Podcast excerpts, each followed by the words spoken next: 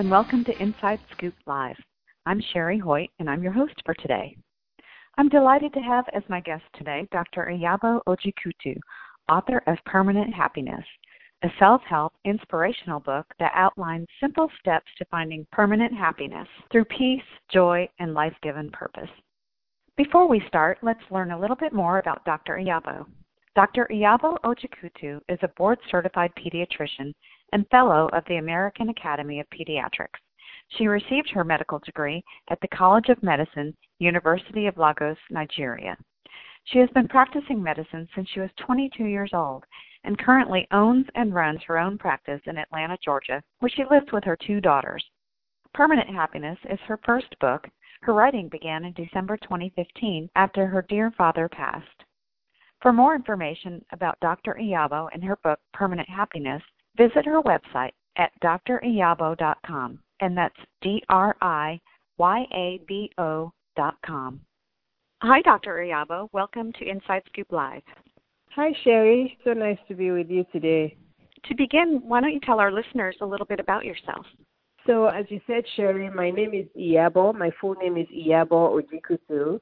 I was born and raised in Lagos, Nigeria, which is in West Africa. And I was last of five children. We were all raised in um, Nigeria. And my older siblings did have some education outside the country, but I attended my primary and my secondary education in Lagos and I also mm-hmm. went to medical school at Lagos University Teaching Hospital. And the reason I chose medicine really was because I was really good with the science subjects and most Nigerian parents, once you're really good with the science subjects, they start to hint, would you like to be a doctor? Would you? And I, and I thought, well, being a doctor would be nice, helping people. And I had an uncle who also was a really well-known neurosurgeon in Lagos at the time, and you know, I met with him, and he also inspired me to practice medicine. So I, I hmm. finished my medical school in Lagos, and then I left for England when I was 22, and I practiced medicine in England also for four years before I moved to the States in 98. And then I had to do residency all over again, which was in the Bronx in New York at uh, the Bronx Lebanon Hospital.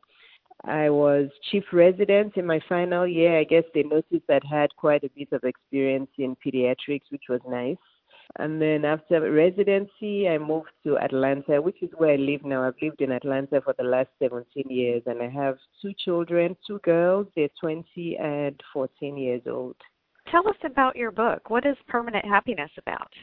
So, Permanent Happiness simply is peace it's just finding that inner peace that exists within each and every one of us. We all find it at different times in our life, but it is there.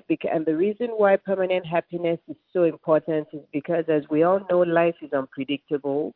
There's going to be ups and downs in life. And whenever we talk about happiness, we're usually thinking about the positive, the uplifting, the soul, you know, the soul roaring events that we have, but we don't remember that we really need to stay happy all through life. Otherwise, life will get hard and we may stumble. So, the reason why I feel permanent happiness is so important is because it's that inner peace that enables us find the balance and the fulfillment and contentment that we need when life is throwing hard stuff at us. And Dr. Iyabo, what inspired you to write Permanent Happiness? So again, like you heard, I've been a doctor most of my life for the last 25 years. I had no idea that I could write a book. I've journaled a lot for many, many years. But I lost my father, um, unfortunately, at the end of 2015. Hmm. And I was really close to my dad. We didn't live in the same place. He lived in Lagos and I lived in England and then now in the US. And I didn't see him that often, but I always had a really close connection to him because he was just a very gentle, very humble, very wise person. And he gave me a lot of good advice that still helps me in my daily living now. So when he passed, even though he was 86, I honestly thought my dad was going to live forever. So when he passed, it, it hit me quite hard, and I just was grieving and trying to um, do everything I could to stay connected with his spirit. And I was spending a lot of time in quiet and solitude, just trying to make sense of the loss I just had. And mm-hmm. it just came out from nowhere. Two months after he passed, I um just got this urge. I was just sitting on my bed with my laptop on my lap, and I just got this urge to start writing, just to write down what made me happy, how I found happiness, all my life story, and how I, you know, plan on finding happiness with my dad not being around. And that's how the book came to be. Yeah, that's amazing. It's like you were inspired by him to do it. Yes, mm. yes. Thank you. I am intrigued, Dr. Iyabo, by the many different hats you wear. Uh, I understand you're a board certified pediatrician and a practice owner, and I'm curious as to why you chose pediatrics as a career.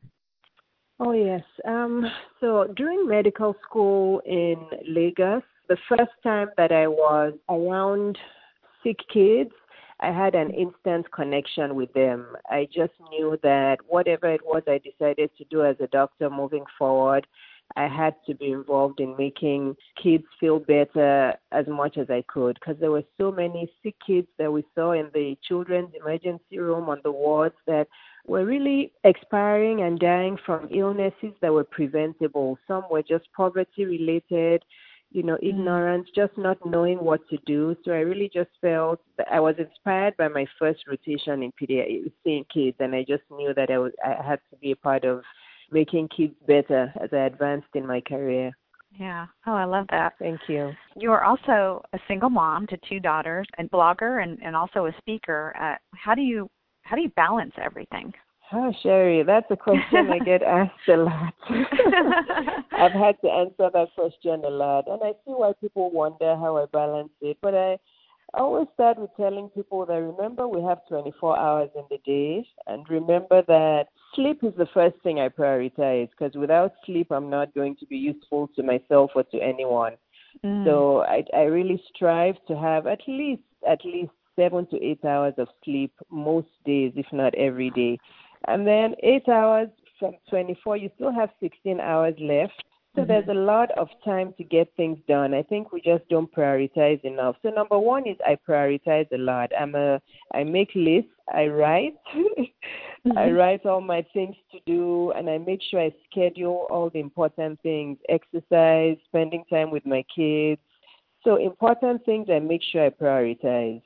Mm-hmm. And then I I also ask for help. I've done that for a long time. Ever since I've had a job, I've always put some funds aside to pay for a nanny for my kids, to pay for a personal assistant. Sometimes I've had a nanny who's done both for me, help mm. with my kids and help me, you know, with my life as well. So that's a major part I think people don't think of. You're going to be a lot more productive in life, in your career, and in your personal life if you ask for help. And sometimes it has to be paid help. It's, yeah. I, I know it's nice to have a neighbor or a friend who helps, but sometimes if it's paid help, it's more reliable and it's more useful. And then the last thing is I say no to some things and to some events and um, invitations. I don't go to every place I'm invited to, and I don't do everything for everybody. I learn to say no and not feel bad about saying no. That's big. It's hard for people to say no. yes, yeah. really. Yeah. So you've lived on three different continents Africa, Europe, and North America. Uh, what have you learned about life and about yourself living in these three very different places? Mm, a lot, a lot, a lot, lot, lot. I think, um, whew, I think if everybody lived in more than two continents, or even more than one continent, there would be world peace. I really mm. believe that. Yes, I really believe if we gave ourselves the chance just to live in another country, in another continent completely, it would make life a lot better. We would give each other, you know, a, better chance of getting to know ourselves from a heart and soul perspective.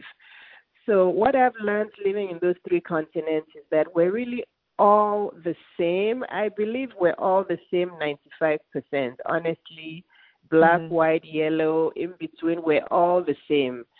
The only thing that separates us is really the shades of our skin. Everything else is the same. We all want the same things. We, we our wants and needs in life are all the same. We're all looking to have a voice that will be heard by other people, to be validated by other people, to be important and have a place on this earth and make a difference somehow. Really, everybody you talk to is trying to do that. Mm-hmm. It's it's just that we don't focus on those similarities. That we all really just want to make a difference. We're here to make a difference, and that's what we're trying to do. But we focus on uh, differences too much, and that's what causes problems. Yeah. So yeah, so that's what I've learned that we're really all the same people and we're seeking the same things in life. If only we understood that, there would be world peace. That's my dream that one day there will be peace on earth. Honestly, I dream that every day and I am I'm willing to be a real and active contributor to that. Yeah. Well, in your book Permanent Happiness that's a step towards that too. Yes, yes, it is absolutely. It is. You have to be happy and and content with yourself before you can be of any good to others, right? Yes, yes, and yeah. that's what permanent happiness is about. You have to first find that inner peace. You have to know who you are, understand who you are, what makes you tick, why you're here, and mm-hmm. then you'll be able to relate to other people. So if everybody did that, if everybody found their own permanent happiness, and we all came together, then there would be world permanent happiness. It sounds easy, and I, am a, I'm an optimist. I, I, yeah, I'm an optimist. I dream big, and I always look at the best and you know, positive outcomes. And I still believe that if we all worked towards our own permanent happiness, life would be so much better. Yeah, absolutely.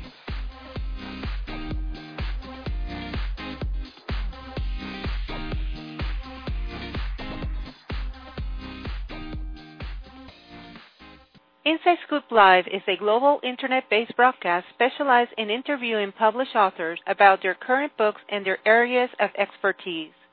Join us and hear both well known and upcoming writers talking candidly about their life experience as well as the business of being an author in today's literary world. Always interesting and current, we strive to bring our audience high quality discussions that spotlight a vast diversity of authors in the field today. Our interviews are available 24 7 through direct podcasts as well as MP3 download from your computer for your convenience. Please visit us at InsideScoopLive.com.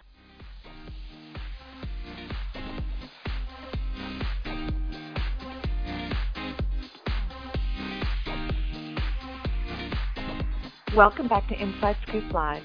Today I'm talking with Dr. Iyabo Ojikutu, author of Permanent Happiness. Be sure to check out more information about Dr. Iyabo and her book Permanent Happiness by visiting her website at www.driyabo.com. You spoke at the Sustainable Development Goals Media Zone event at the United Nations last September 2017. What can you tell us yes. about that event? That was a life changing event because that was really my my a big platform for me. I was a little bit nervous in the beginning, I have to admit, but then I got onto that stage. I knew I had something to say. I knew I wanted to get it out there for people to really hear what my book was about and what SDG 16, which really is all what, you know, the basis of my book is about. It SDG 16 is peace, justice, and strong institutions. So that was just an exciting platform for me to be on, to be able to have that global platform to extend my voice to people, to let them know uh, what I thought peace and happiness was. Just within 10 minutes to be able to give that speech was was life changing for me. Yeah, mm-hmm. it really was. Is that interview available on your website? Yes, it is. It's available on my website. It's also on my YouTube channel. Yes, so okay. it's on both places, yes. Okay, perfect. Listeners, do check out Dr. Iyabo's website, www.driyabo.com, to see her interview at the United Nations and learn more about the work she is doing to promote permanent happiness. So, yeah. So, tell us about your next writing project. Do you have another book planned? I do. I have a completed book.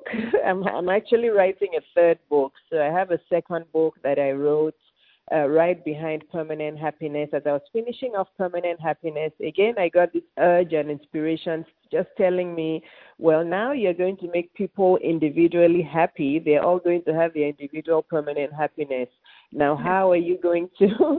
now, Yabo, I, I literally had that question like, okay, Yabo, now how are you going to bring everybody together? And then I started to think, okay, well, with all these divisions going on, racial, religious, gender divisions, political mm-hmm. divisions, okay, I'll have to address those because it's not going to end at, oh, I'm happy, you're happy, we come together. There's still other things we have to discuss.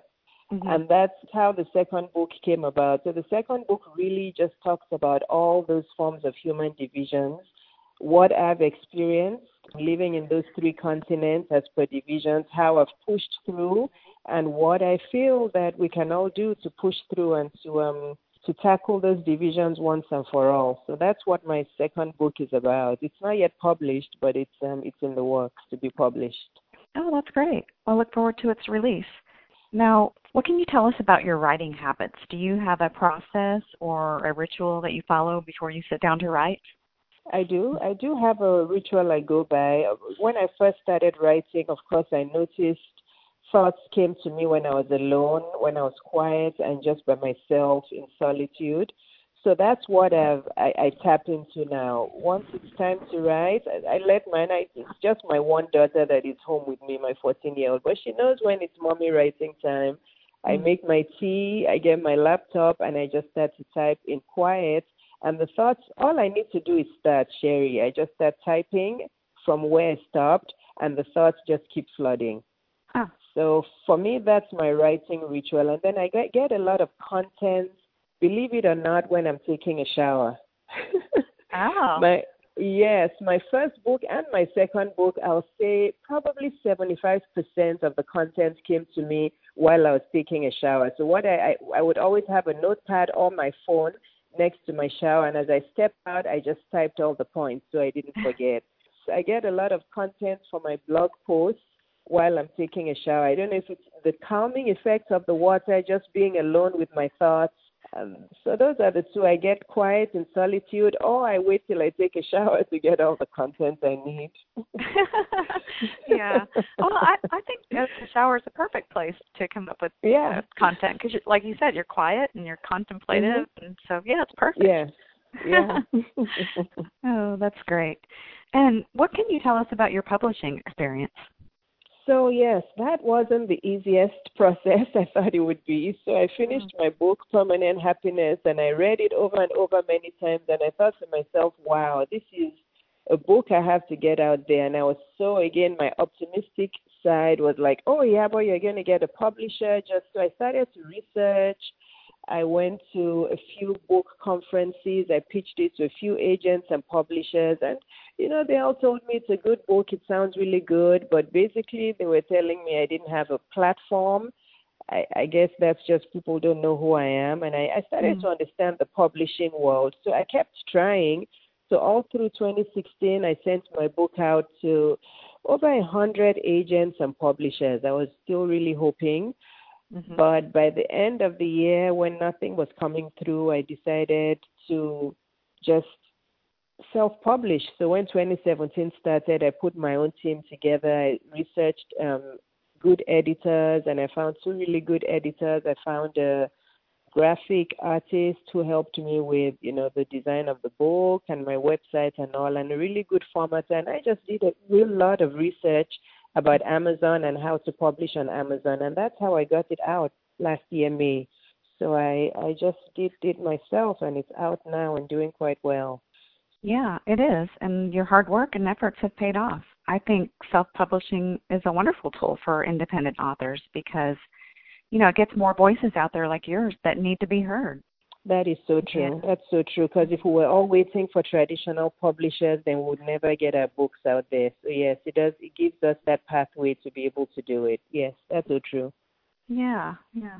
No, so based on your experience uh, writing your first book and publishing your first book, uh, what advice can you give to aspiring authors? So what I would say, that there's many people who'd like to write books. I've heard that from uh, people who follow me on social media. People send me private messages asking me, what research I did, how did I write the books, where did I do the research. And unfortunately, I didn't do any research. so I just let them know that I actually did not do any research. And if they're wanting to write, the advice I give them is it's either you're writing nonfiction or fiction, right? So I just tell them if you're writing nonfiction, it's going to be based on facts, it's going to be based on actual experiences you've had. So what you need to do, people can't, um, let me see, how would I, people can't really separate themselves from their worries and their thoughts. Mm. And you're not going to be able to write if you're consumed with the external world all the time. So the advice I give them is you really need quiet time. You're not going to be able to write in the midst of all the chaos going on in your mind. I'm telling you, I've been there and I know that I, there was no way I could write when I had so much going on. So, so that's the first advice I give them that first of all, decide if you want to write nonfiction or fiction. Everybody has a story to tell. You've had, if you're alive and breathing, you've had some experiences. Mm-hmm. So carve out quiet time where you can write and just try to write every single day, even if it's only 10 words you write, because it's like a muscle. You, the more you write, the better you get at it. And then if you want to write fiction, just make up stuff. yeah. just, yeah.